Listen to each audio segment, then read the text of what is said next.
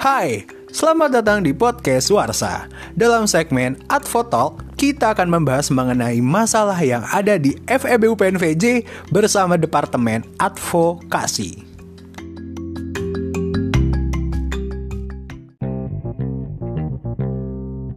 Assalamualaikum warahmatullahi wabarakatuh. Kembali lagi di podcast Suarsa, Suara Sahidya. Bersama gue Bentar Kusnimanto dan rekan saya.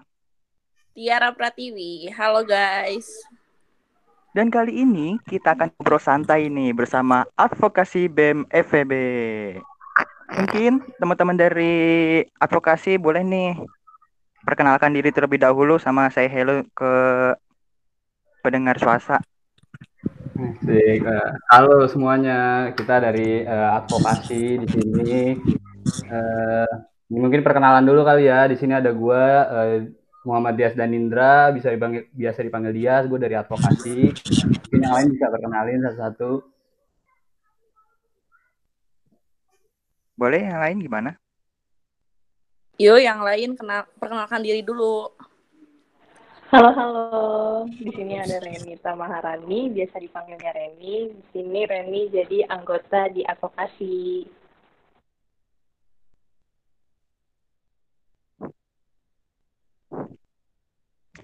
Yuhu. uh, hai, gue Hanisa, juga anggota advokasi. Mungkin beberapa dari kalian yang sekarang mendengar ini pernah melihat nama gue somewhere sebagai nama hubung. Ada banyak namanya. ya, somewhere entah di BEM entah di BEM FEB, somewhere ya. Itu gue. Ini suara gue. Hai. Lanjut paling hits ya kak? Hmm, paling tersiksa sih. Oh enggak enggak sorry. Enggak enggak. Enggak bohong bohong bohong bohong editor Bisa tolong selamatkan dia. gitu. maafin. Gue ya. Beep. editornya tolong ya ntar ya. Beep. lanjut. Yuk lanjut yang lain. Halo semua. Gue Fadila biasa dipanggil Lala dari Tap Advokasi Mantap, lanjut. Mungkin nih pendekarnya nih boleh nih. Bang Ambon.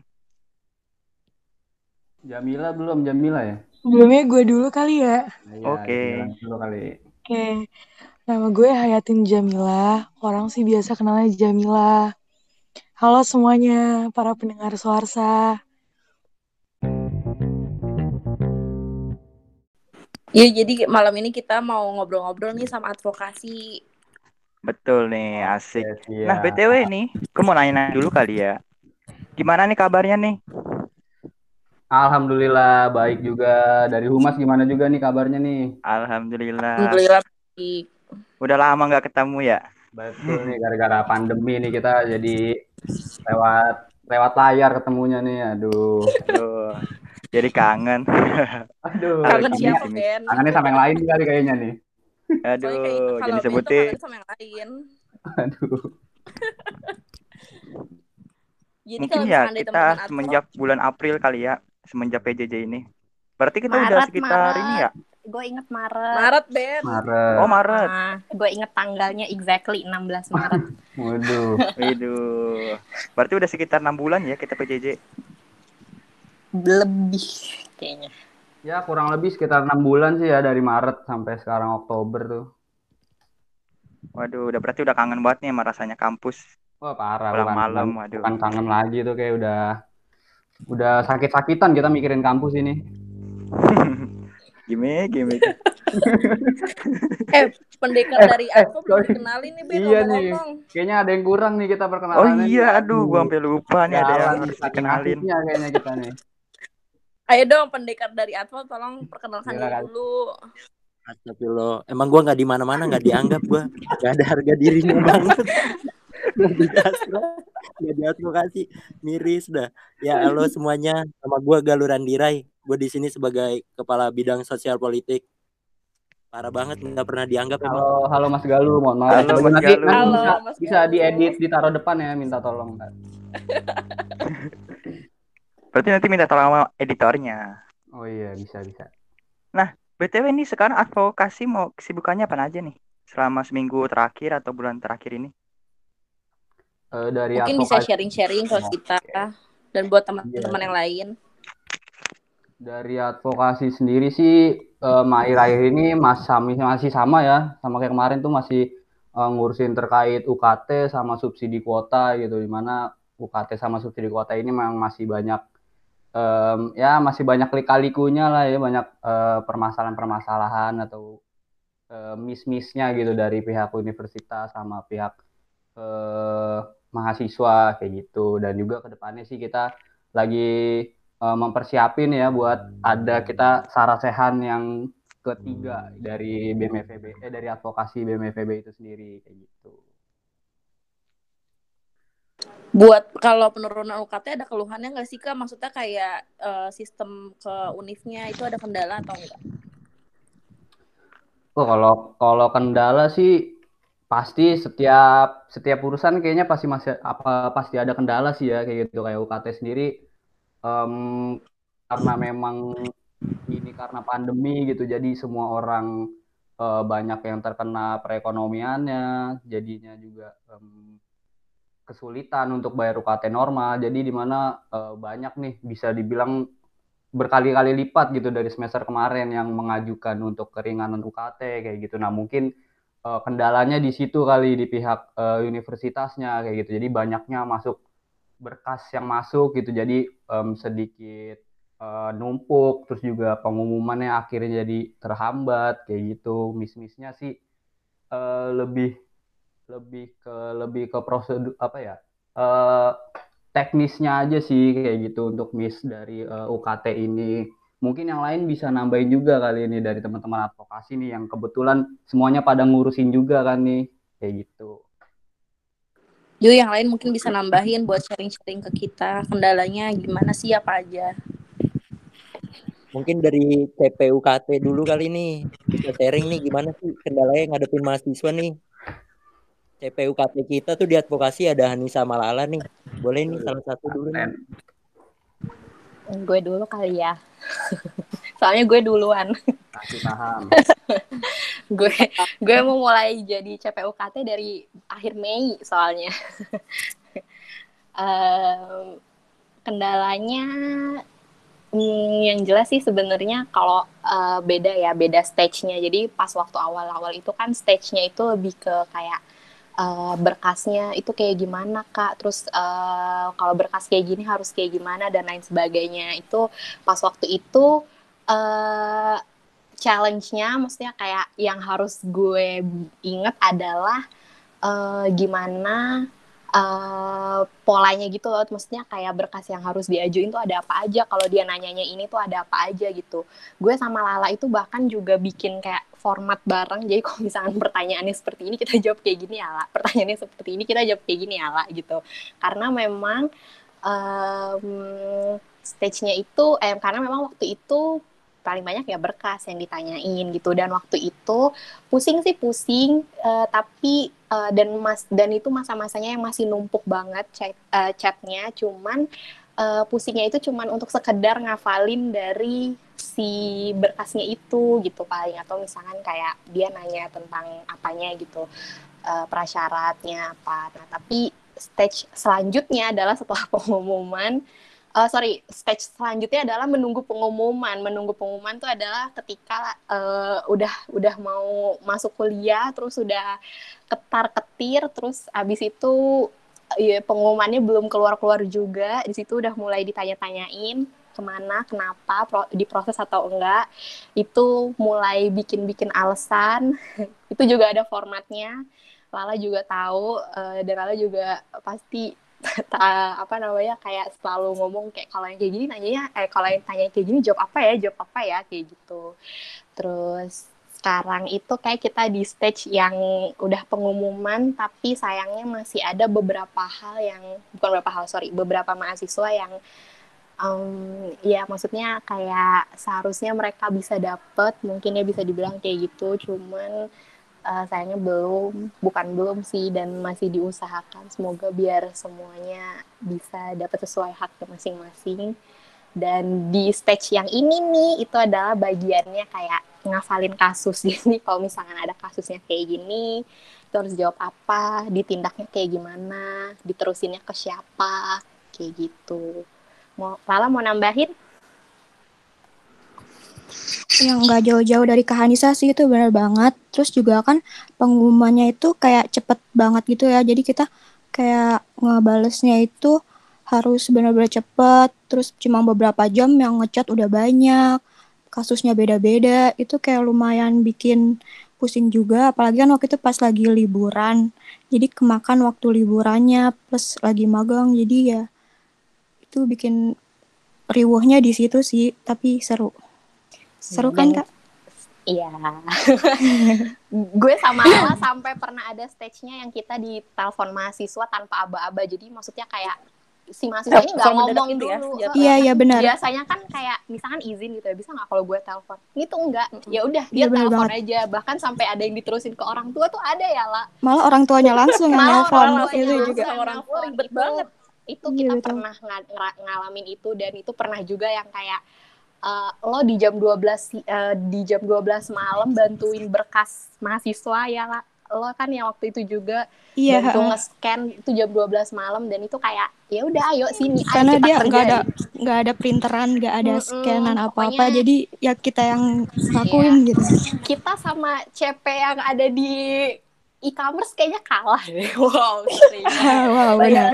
CP Asli, e-commerce keren, keren. cuman CP Seharusnya e-commerce, sih. Iya, kita tuh udah jadi CP nggak jawab doang layanin juga. Wow. Iya, kayak gitu.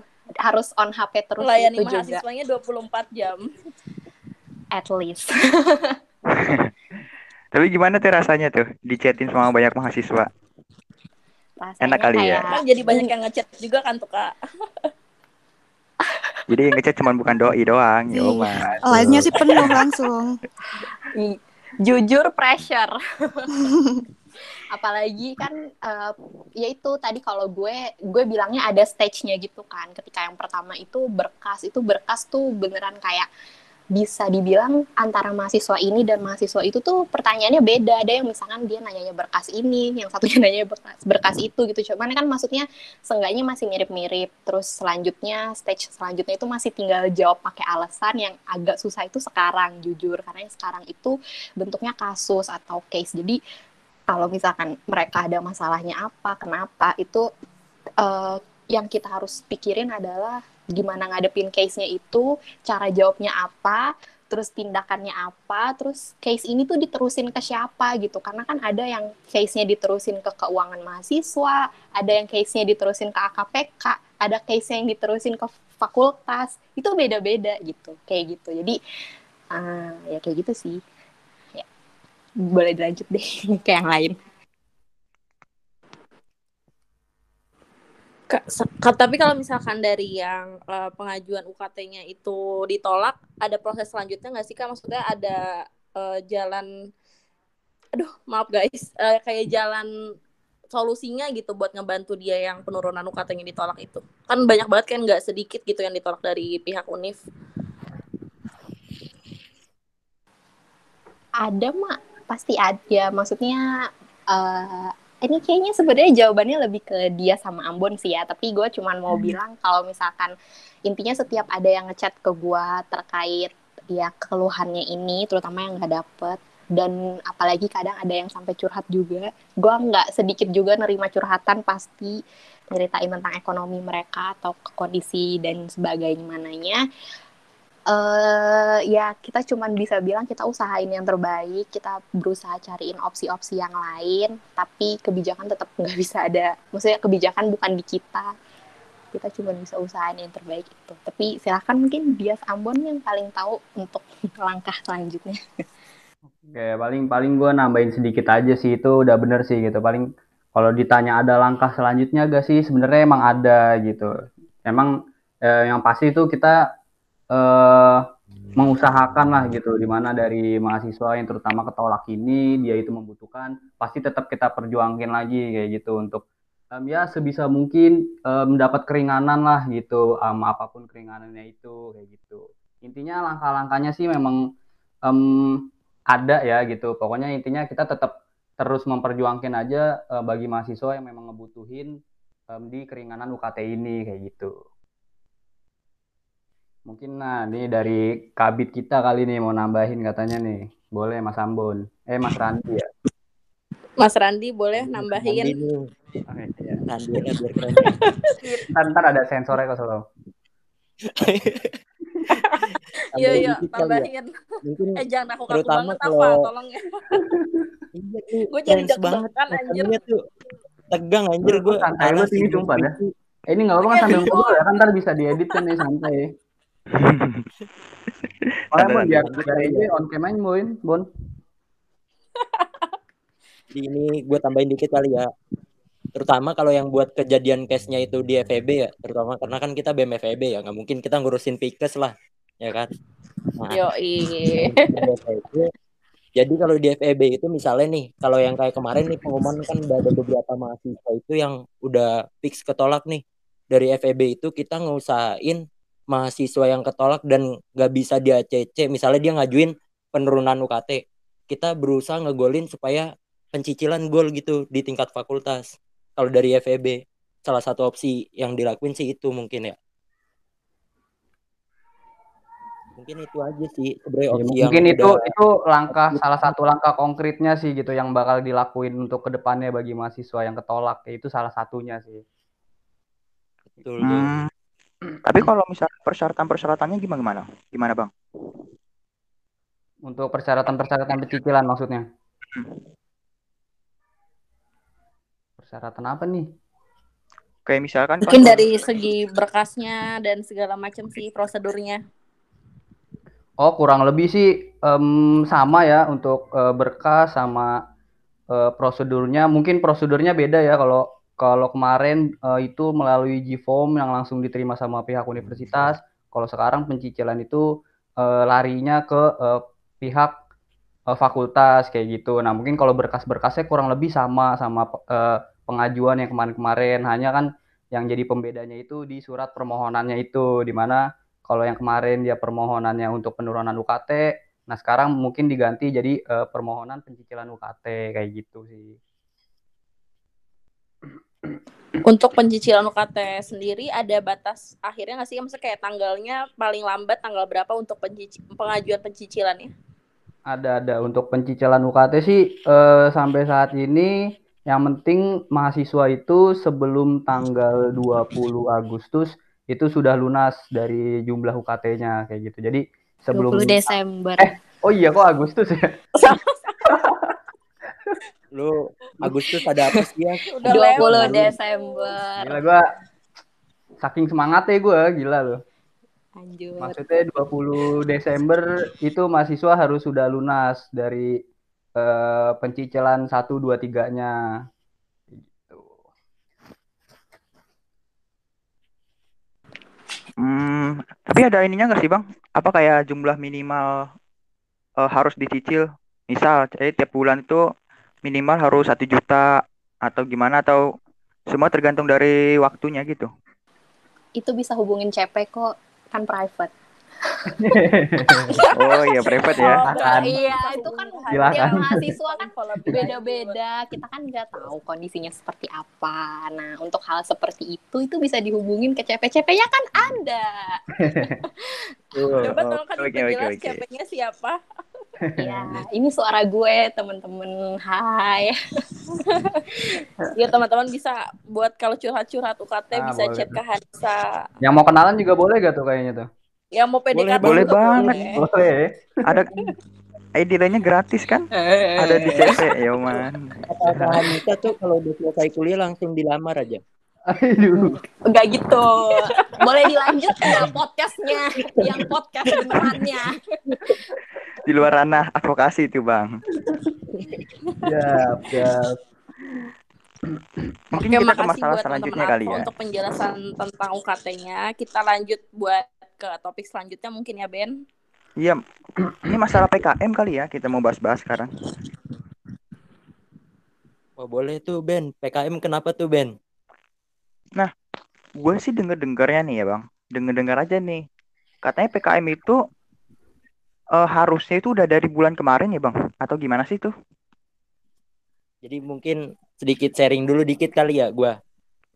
Boleh banget. Ini ya. Sebenarnya tuh kalau buat PKM sendiri, kalau di kita itu uh, kita hanya membantu buat permasalahan kebijakannya nih. Buat permasalahan teknisnya itu pelaksanaan teknis yang kayak buat ntar PKM-nya tuh kapan, terus formatnya kayak gimana. Itu lebih ke departemen keilmuan. Nah, tapi gue tetap bisa bantu jawab mungkin ya. Kalau yang gue dapet sih emang info dari PKM itu, gue sebenarnya ngelihat dari YouTube sih.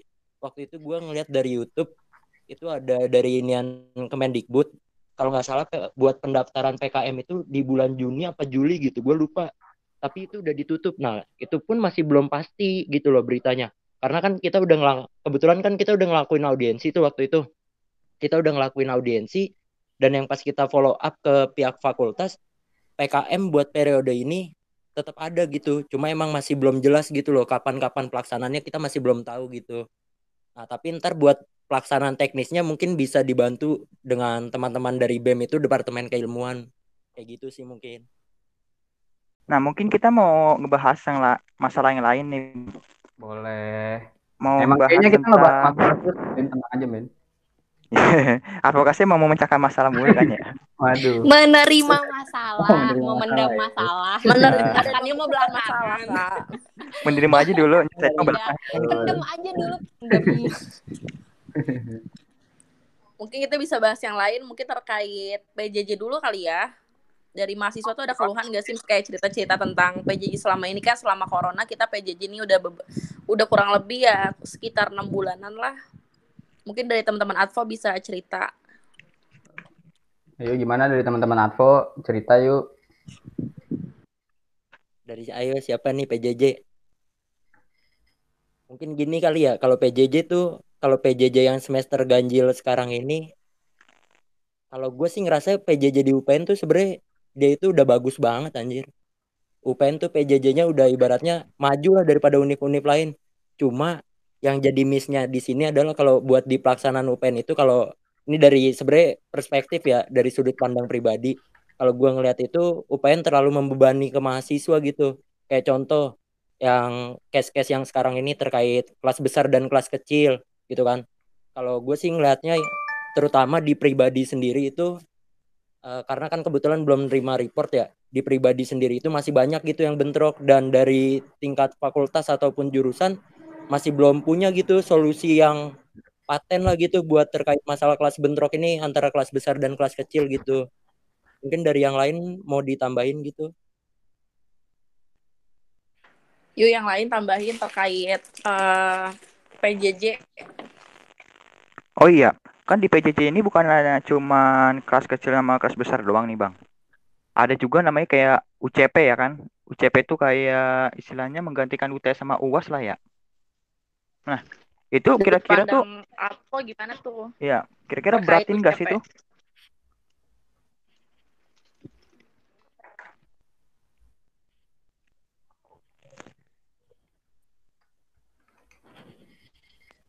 Boleh coba jawab nggak untuk masalah UCP? boleh Boleh, boleh. Nah, Jadi Boleh. Oke, jadi untuk permasalahan UCP itu eh, sebagian besar untuk di angkatan 2019 itu sebenarnya merasakan kesusahan gitu loh. Jadi ada simpang siurnya tentang informasi UCP dan tidak ter tidak terurus dari fakultas gitu.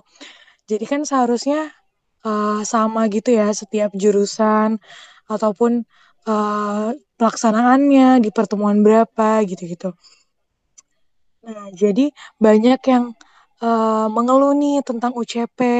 Kok UCP-nya nggak bersamaan, terus eh, di pertemuannya tuh beda-beda, lalu kayak UCP-nya tuh bentuknya juga beda-beda. Nah, jadi banyak yang mengeluh tentang UCP itu. Walaupun sebenarnya niat UCP untuk sekarang itu untuk menambah nilai UTS dan UAS untuk UCP 1 dan UCP 3. Gitu sih. Jadi permasalahannya banyak yang kurang setuju nih, kurang apa namanya tentang pelaksanaan UCP-nya gitu. Hmm, tapi emang pada dasarnya itu UCP itu menggantikan UTS dan UAS atau menambahkan nilai Atau UTS ya dan UAS? Iya, betul. Apakah dengan adanya UCP, UTS dan UAS dihapuskan atau tetap ada cuman itu sebagai nilai tambah aja?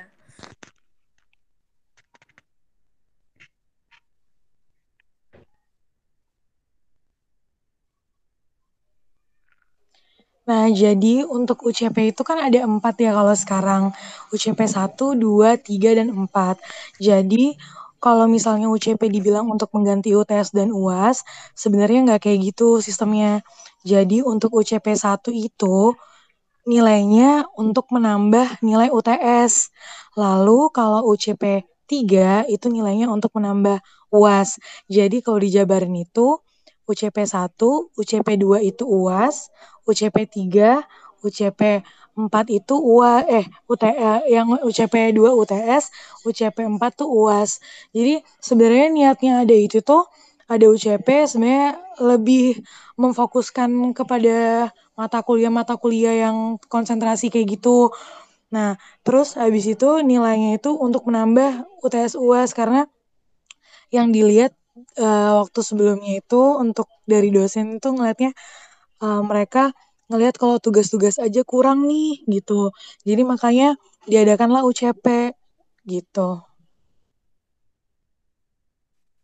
Hmm, paham paham. Emang sih ya, kalau menurut pandangan gue juga kalau UCP itu kayak terlalu miskom. Misalkan kayak seharusnya itu kan UCP 1 ada di pertemuan 4. Gara-gara di pertemuan 4 itu ada kelas besar, Kelas akhirnya besar, jadi di ke pertemuan 5 ya, Ben? Nah, bener. Dan itu juga yang nyebabin kayak yang harusnya di pertemuan 5 itu ada kelas nih. Jadi kepotong jadi sama UCP. Jadi UCP-nya sama kelasnya main kejar-kejaran aja kayak gitu. Dan menurut gue waktu UCP-nya tuh ter, uh, terbatas sih jamnya kayak cuma satu jam dan gak cukup buat ngerjain soal. Sedangkan soalnya itu beda-beda tiap, tiap dosen ada yang banyak, ada yang sedikit gitu sih keluhannya. Hmm, betul tuh. Mungkin kalau menurut Bang Dias kayak gimana, Bang? Iya, uh, ben, ben Nah, kan tadi kita udah kayak ngebahas tentang PJJ, tentang UCP, tentang uh, kelas besar, kelas kecil. Tapi kan kalau misalkan kelas besar, kelas kecil itu kan pasti membutuhkan kuota ya kan ya. Nah, mungkin bisa nih kita mengungkit dikit-dikit tentang kuota tuh kayak gimana sih? Mungkin dari Bang Dias nih. Mungkin dari Bang Dias dulu bisa nah, mungkin... jelasin tentang kuota. Oke, tentang kuota ya kalau um, untuk semester ini kuota itu tetap diperpanjang ya. Kita dapat uh, subsidi bantuan kuota itu langsung dari uh, Dikbud gitu. Di mana kalau semester kemarin itu kita dapat dari kampus.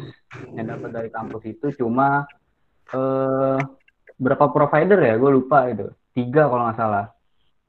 Nah kalau dari Dikbud ini alhamdulillah um, untuk bantuan subsidi kuota itu mungkin bisa dibilang hampir semua provider itu uh, dapat didaftarkan kayak gitu untuk uh, subsidi kuota yang dari Dikbud ini gitu. Nah kalau subsidi dari Dikbud ini juga uh, untuk mahasiswa dapatnya itu juga per bulan ya per bulan itu sebesar uh, 20 giga kurang lebih. Nah itu bisa didapat sampai uh, sampai akhir tahun ya kalau nggak salah ya. Ada yang ini sih gue lupa deh. Hmm, tapi itu kayak setiap bulan bakal dapat terus atau kayak gimana, Bang? Betul, setiap du setiap bulan um, akan dikirimin terus sama pemerintah. Jika kita sudah meregistrasikan nomornya ke kampus, um, kita bakal dapat per bulan itu 20 giga kayak gitu. 50 giga. Emang 50 giga. 20 dapatnya. Yes, berarti tergantung provider masing-masing gitu kali ya. lima Enggak, tapi kalau misalkan dari setahu yang gue tahu tuh kayaknya 50 giga semuanya deh. Astagfirullahaladzim. Benar, kalau yang dari Dikbud tuh 50 giga semuanya. Korupsi berarti ini. Oh iya, paham paham. Kalau nggak salah kemarin yang buat registrasi kuota itu terakhir kali kapan deh? Hmm, 17 September. 16 dan 17 September. Hmm, gitu. Nah, kan kalau misalkan yang kemarin telat ya, istilahnya telat registrasi kota, otomatis yang bulan ini nggak dapat kan? Iya. Nah, itu kira-kira masih nggak sih ya kayak punya kesempatan lagi untuk mendaftarkan lagi kalau yang telat telat registrasi gitu? Nah, pertanyaannya kenapa telat untuk registrasi?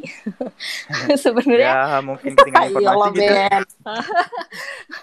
sebenarnya sih biasanya kalau ada yang laporan ke gue, itu gue tanya dulu alas kenapa waktu itu telat registrasi gitu. Karena kan emang itu infonya udah cukup masif dan udah di-share bahkan waktu itu pas bener-bener dibuka tanggal 16 17-nya itu eh sehari sampai minta tolong humas buat ngepost dua kali. Kalau nggak salah di IG juga biar pada ngeliat gitu kan. Tapi kalau emang masih ada problem ya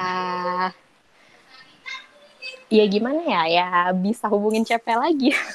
Karena kemarin juga abis ngurusin yang nomornya ganti walaupun agak lama tapi emang bisa diurus sih cuman emang nggak bisa cepet paling gitu aja makanya ketika di share info tolong langsung di langsung dilakuin gitu dan uh, dilihat baik-baik lah intinya gitu Hmm, gitu. Waktu itu gue pernah denger nih kak, temen gue ada yang dapat kuota, cuman itu kuotanya bukan buat kuota yang buat searching-searching biasa gitu, jadi buat kuota belajar. Itu benar nggak sih? Kayak buat kuota buat Jimit gitu atau lain sebagainya. ada yang mau jawab yang lain? Atau intinya sih ya, ya gue coba jawab dulu lah ya. Eh, kalau misalkan yang kuota UPN yang dulu tuh yang semester lalu yang cuman 20 giga ya kurang lebih ya. Cuman ada yang 20 giga ada yang 16 giga. Kalau nggak salah beda provider beda giganya. Eh, itu dia bebas gitu. Tapi kalau yang semester ini itu kan yang untuk yang dari Dikbud itu bener-bener cuman eh, kuota pendidik eh bener kuota yang pendidikan itu loh. Jadi dia eh, cuman bisa diakses untuk beberapa platform aja. Jadi kayak misalkan Zoom, Google Meet terus ya itu sih terus sama kayak e-learning paling udah gitu doang kuota bebasnya kalau nggak salah yang 5, 5 giga doang deh. Kan totalnya 50 ada yang 45 ada yang 5 gimana? Iya bener. Paling mau nambahin dikit sih emang emang bener gitu. Jadi da- em, yang didapat kuota itu kalau nggak salah dibagi. Ada yang kuota reguler untuk bisa dipakai untuk semuanya, ada kuota eh, pendidikan. Itu itu yang menunjang buat em, perkuliahan lah bisa dibilang kayak gitu. Memang em, perbandingannya itu pembagiannya itu memang lebih banyak ke kuota yang untuk pendidikan. Karena memang kan tujuannya dari eh, subsidi kuota ini ini untuk membantu uh, perkuliahan daring gitu di mana memang semuanya sekarang membutuhkan kuota kan gitu. Jadi makanya kenapa em, eh, subsidi, kuotanya ini dibagi untuk khusus eh, kuota pendidikan untuk mengakses ibaratnya eh apa tuh platform-platform yang menunjang lah untuk perkuliahan seperti Google Meet, Zoom itu. Kayak gitu sih kurang lebih. Bener sih ya, emang kalau masalah UCP itu sekarang itu memang banyak permasalahannya gitu. Dari yang bentrok ternyata sama kelas besar, waktunya juga nggak terschedule gitu. Karena kalau dari pandangan gue sih karena memang ini dari di tahun pertama ya gitu kita serentak ada UCP di eh, FEB, jadi kayak mungkin masih banyak eh, evaluasi gitu yang harus dilakuin terkait eh, UCP ini gitu. Jadi memang menurut gue sih ya kak em, mungkin bisa gue bilang eh, kurang matang aja sih ininya persiapan dari UCP-nya gitu. Jadi makanya banyak yang bentrok atau dari mungkin eh, dari pengschedulan per mata kuliahnya itu belum pasti di minggu keberapa minggu keberapa kayak gitu sih. Memang eh, balik lagi sih karena mungkin ini baru pertama kali kali di FEB eh, UCP ini ada yang serentak kan gitu. Memang dari dari gua sendiri sih juga masih apa ya pas awalnya juga memang agak bingung sih gitu. Ini UCP ini sebenarnya kayak gimana gitu. Prosedurnya bentuknya tuh sistemnya bakal kayak apa gitu. Walaupun memang em, kalau dilihat dari tujuannya sih bagus juga ya gitu. Di mana kita tiap per mungkin di pertengahan eh, pertengahan semester ya, per seperempat per semester tuh kita selalu ada ujian gitu untuk uh, ngelihat kemampuan kita dari memahami gak sih dari uh, pertemuan sebelumnya gitu kan. Mungkin itu sebenarnya bagus ya gitu cuma mungkin untuk uh, teknis dan prosedurnya aja kali ya. Menurut gue masih harus dievaluasi lagi kayak gitu ya mungkin buat UCP mungkin bisa jadi bahan ini kali ya evaluasi dari FEB-nya buat di, sistemnya diperbaiki lagi. Betul banget itu. Lanjut Ben. Makasih buat teman-teman Advo atas sharing uh, kuotanya sih mengenai kuota. Mungkin bisa dilanjut Ben untuk bahas yang lain. Hmm, mungkin gue mau tanya-tanya tentang broker kali ya, broker-broker advokasi BMFB. Yang pertama tentang audiensi kedekanat kemarin. Kira-kira kemarin bahas apa aja sih bang? Nah, mungkin biar lebih jelasnya bisa dijelasin sama PO-nya kali ya untuk yang megang dari audiensinya nih sama dekanat nih. Coba Jamilah nih.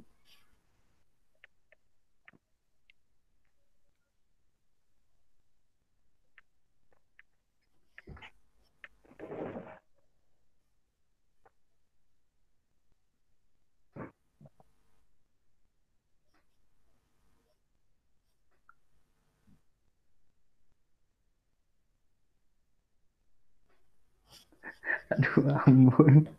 Ya uh, mungkin gua gua tambahin dikit kali ya buat uh, audiensi kemarin itu uh, memang sebenarnya kita itu mundur mundur jat mundur pengadaan audiensi gitu di mana sebenarnya harusnya um, kita itu men menjadwalkan audiensi itu di bulan April atau bulan Mei kayak gitu. Namun baik lagi gara-gara pandemi nih.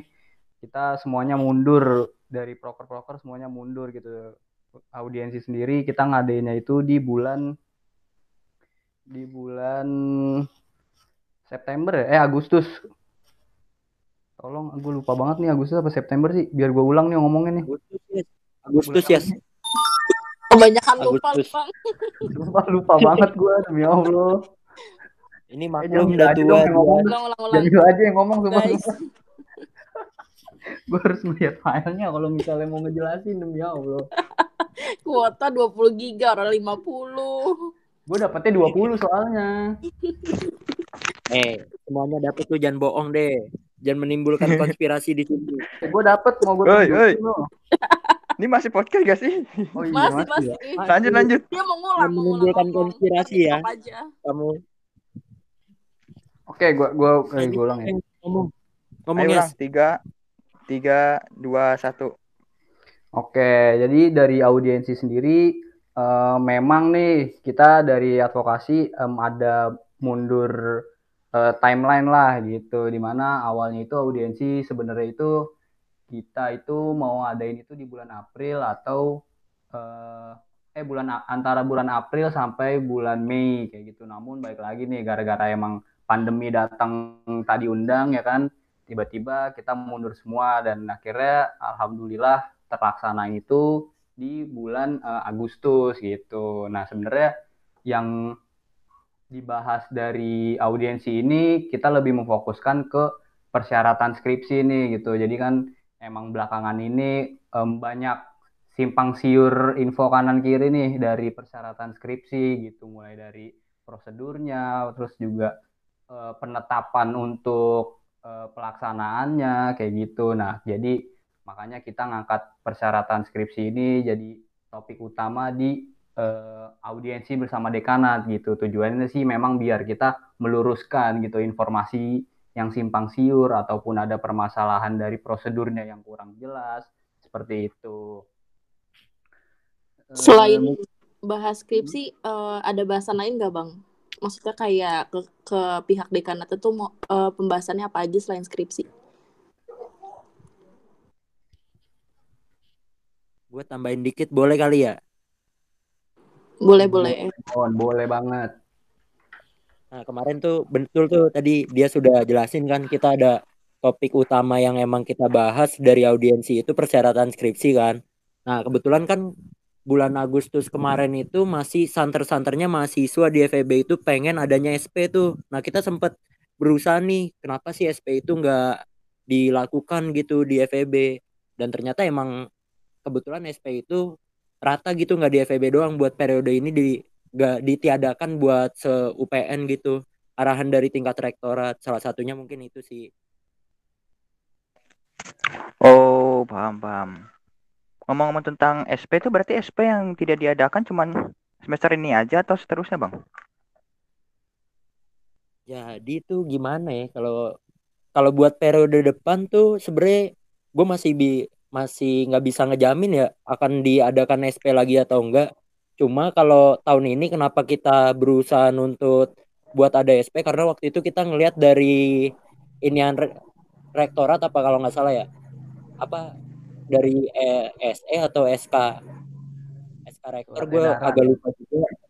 Nah dari rektorat itu sebenarnya buat periode ini kalau nggak ada pandemi itu udah nyediain nih spare spare apa ya minggu-minggu buat pelaksanaan SP cuma gara-gara adanya pandemi ini kan akhirnya rektorat ngeluarin SE buat SP fix ditiadakan. Kalau buat periode-periode yang akan datang kayaknya bergantung dari kebijakan pada awal periode nanti sih Ben Hmm, ya ya ya. Berarti uh, audiensi kemarin tuh ngebahas tentang skripsi atau juga bisa membahas tentang uh, semester pendek dan segala, lain segala, segala macam ya. Tapi nanti kemungkinan ada lagi nggak sih bang audiensi lagi? Mungkin Bang Galuh? Ya. Apakah nanti ada kemungkinan ada audiensi lagi? Mungkin gini kali ya, kalau ada atau enggaknya audiensi itu tergantung dari aspirasi mahasiswa sih sebenarnya ya. Kita ngelihat tingkat urgensi yang uh, mahasiswa sampai ini ke kita nih, aspirasi yang mereka sampaikan ke kita kayak gimana. Kalau emang perlu sampai di diadakannya audiensi, pasti kita usahain buat ada audiensi gitu sih. Tapi misalnya nggak perlu ya kayak buat permasalahan-permasalahan yang follow up follow up kayak gitu biasanya sih yang nggak perlu sampai kita bikin audiensi juga.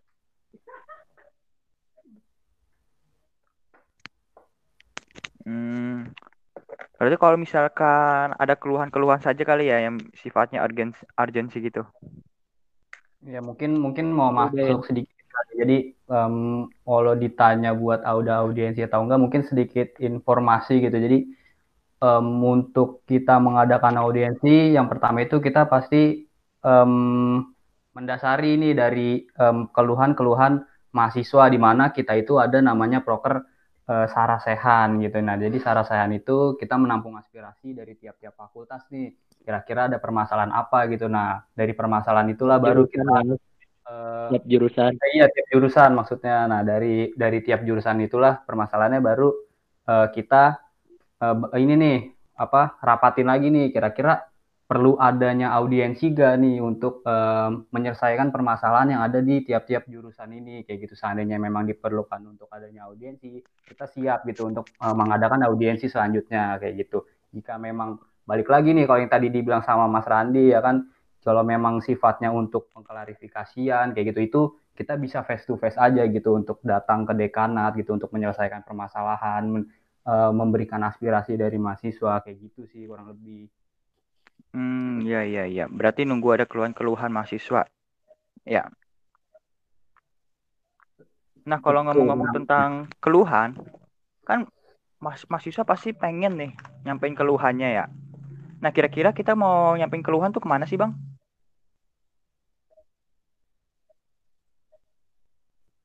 Mungkin dari Bang Dias? Oke, jadi untuk mahasiswa Fakultas Ekonomi dan Bisnis nih ya kan untuk um, kalau kita apa bingung-bingung nih untuk um, menyampaikan uh, keluhan atau aspirasi atau bahkan mau curhat-curhat nih tentang kehidupan kampus itu bisa banget gitu. Kita punya namanya kokas gitu. Kokas itu uh, kotak kotak saran. Nah, itu itu bisa diakses di uh, bionya IG, BEM, FEB, UPNVJ kayak gitu. Nah, jadi nanti di Kokas itu skema itu bisa bebas nih bersuara, berpendapat atau bahkan curhat atau bahkan uh, yang lain-lainnya. Nah, nanti um, hasilnya dari kokas itu bakal kita lanjutkan lagi nih ke uh, pihak fakultas gitu untuk penyelesaiannya seperti apa kayak gitu dan um, setelah dapat penyelesaiannya kita mengeluarkan uh, konten. Konten itu berupa isi isi dari permasalahannya yang sudah kita teruskan lalu kita um, menyebarluaskan lah gitu. Jadi yang sebenarnya itu seperti ini permasalahan yang ada dan jawaban dari fakultas itu seperti ini kayak gitu. Jadi nggak usah ragu-ragu gitu buat mahasiswa FEB nih yang emang punya keluhan ataupun ada aspirasi atau saran buat fakultas atau bahkan buat BMFB sendiri itu bisa langsung aja gitu isi di Kokas itu bisa diakses di IG dan uh, dijamin untuk datanya itu kerahasiaannya 100% gitu. Jadi nggak usah takut-takut nih untuk menyuarakan aspirasinya gitu. Nah tuh dengerin nih pendengar suara. Kalau teman-teman punya masalah keluhan yang berhubungan dengan kampus bisa banget nih. Bisa banget. Uh, mantap. Langsung aja diklik uh, di link tree di IG BEM FEB UPNVJ. Ada di situ tertera kokas. Ngomong-ngomong tentang keluhan ya. Nih ngomong-ngomong tentang keluhan. Keluhan yang paling banyak itu apa sih Bang yang biasa di kokas tuh? Yang paling sering ditemuin gitu.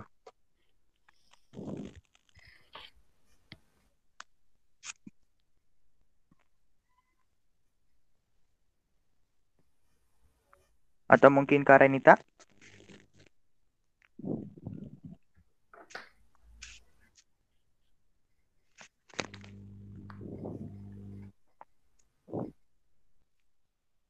Menurut lu bang gimana bang? Bang Dias? Keluhan-keluhan yang paling iya, keluhan-keluhan yang paling banyak dikeluhin oleh mahasiswa-mahasiswa FEB. Hmm, um, Ya, ini sih ya, maksudnya kita udah kurang lebih dari bulan apa ya kita ya, udah ada beberapa keluaran kokas juga dan emang yang paling sering itu pasti yang terkait sama uh, tentang PJJ ini ya kayak gitu. Di mana mungkin dari um, ada yang mengeluhkan tentang tugas, tugas yang dari dosen yang memberikan itu numpuk setiap matkul itu selalu ada tugas dan deadline-nya pun mepet-mepet gitu. Nah itu kan uh, memberatkan mahasiswa gitu dan Terus juga ada yang terkait permasalahan kuota juga, di mana di semester kemarin itu uh, banyak juga nih permasalahan kuota yang memang uh, dari mahasiswa belum dapat uh, subsidi kuotanya gitu sampai akhir semester kayak gitu. Terus juga ada juga um, permasalahan yang mengenai persyaratan skripsi seperti PKM, magang dan lain-lainnya di mana kan kalau di masa pandemi itu kan um, jadi apa ya salah satu uh, timbul masalah baru lah gitu di mana magang nggak semuanya kantor buka terus PKM juga jadi sulit belum sertifikasi juga kan gitu kan. Itu seharusnya kan dilaksanakan secara offline gitu. Nah itu sebenarnya permasalahan-permasalahan itu sih yang timbul di dalam kokas itu yang paling sering sebenarnya. Hmm oke okay, oke. Okay. tapi kalau yang untuk di istilahnya apa ya? Masalah keluhannya pasti diselesaikan itu keluhannya paling banyak atau semua keluhannya ada di kokas bang? Uh, Sebenarnya kita semua permasalahan pasti kita selesain sih ya gitu. Seperti pokoknya yang apa pun yang masuk ke kita pasti bakal kita follow up gitu. Cuma untuk uh, keluarannya atau mungkin kalau misalnya tadi gue bilang itu um, keluar konten nah itu dilihat dari uh, yang paling banyak uh, yang mengeluhkan gitu. Dan yang paling apa ya paling urgensinya tuh paling besar gitu. Dari semua keluhan yang ada kayak gitu. Jadi kalau ditanya semua keluhan bakal di follow up, ya semua semua keluhan bakal di follow up gitu. Cuma untuk yang kita posting untuk menjadi konten itu, yaitu kita ada dua ada dua tipe uh, inilah ada dua tipe iniannya. Jadi yang paling banyak dirasakan oleh mahasiswa dan juga yang urgensinya itu di KMA FEB itu paling sensitif lah gitu. Jadi itu kan butuh informasi yang jelas-jelasnya gitu. Makanya kita um, membuat apa meng-share-nya itu dengan kategori yang seperti itu kayak gitu.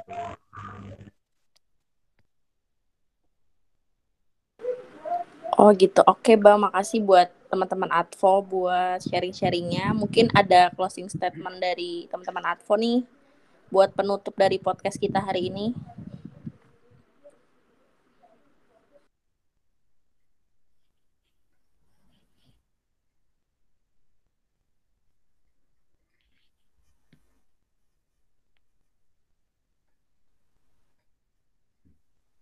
Gue tambahin dikit kali ya closing statement ti. Ntar mungkin Iya bang, boleh. uh, dari Dias atau teman-teman advokasi mungkin nih bisa melengkapi closing statement gue. Mungkin kalau closing statement gue tuh lebih tepatnya kita kan sekarang udah masuk yang namanya kita di fase mahasiswa ya. Jadi uh, teman-teman mahasiswa nih harapan gue buat supaya apa ya lebih kritis gitu menyampaikan aspirasi-aspirasi mereka nih terkait kebijakan yang terjadi nih di FEB. Soalnya kalau teman-teman mahasiswa itu nggak menyampaikan aspirasi di di kokas ataupun ke kita gitu loh. Kita pun yang dari BMFB ini nggak bisa bergerak gitu karena kita nggak bisa bergerak mengatasnamakan diri kita gitu. Kita bergerak atas nama mahasiswa gitu terutama mahasiswa FEB mungkin itu sih kalau closing statement dari gue jadi jangan pernah takut buat nyampein aspirasi dan dijamin kerahasiaan data dirinya di BMFB mungkin itu sih mungkin yang lain bisa langsung nambahin closing statement. Gue uh, nambahin dikit deh. Uh, gue juga sama kayak Mas Randi tadi yang sudah disampaikan tolong lebih kritis kalau misalkan mau menyampaikan aspirasi.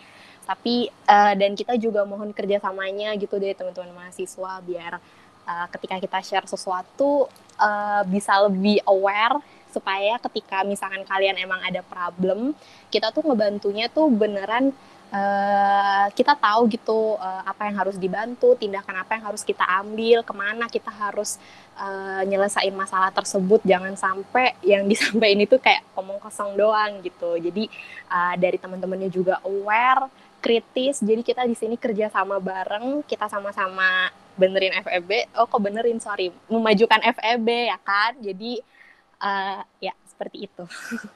Jadi kalau teman-teman punya keluhan, boleh banget nih nyampein keluhannya. Tadi ke mana bang kalau mau menyampaikan keluhan?